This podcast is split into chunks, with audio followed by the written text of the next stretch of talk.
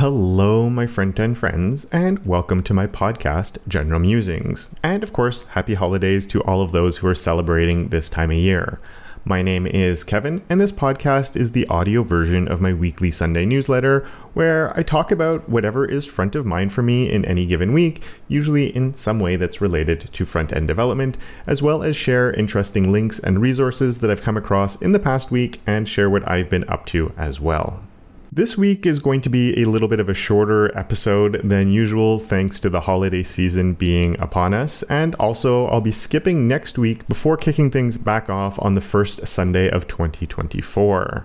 I'm still trying to find a format that works well for this podcast, and I'll probably be experimenting with it a little bit more in the new year because as I said, it's the audio version of my weekly Sunday newsletter, but newsletters are a lot better at sharing links than podcasts are.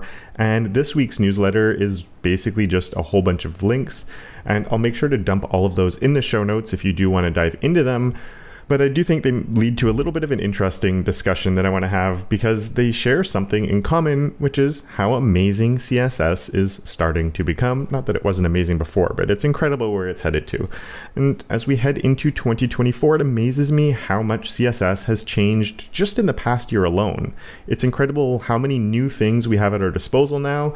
And the other cool thing is seeing how quickly all of the browsers are actually getting behind these new features it's uh, it's kind of wild to me. It sucks when a new feature is added and then we have to wait around before we can actually use it in production.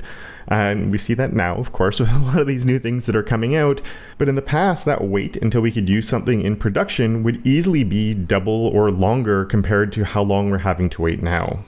Anyway, I said it was going to be a short one, and that's because that's it for this week. As I said, the links to a whole bunch of stuff are in the show notes below. And just a little bit of housekeeping before I do let you go, though. In last week's episode, I mentioned a year in review as well as a what's to come in 2024 episode. And I think I got my schedules mixed up because, as I said at the intro of this, I'm going to be taking next week off and then that episode will be the first one that we're going to have to kick off 2024.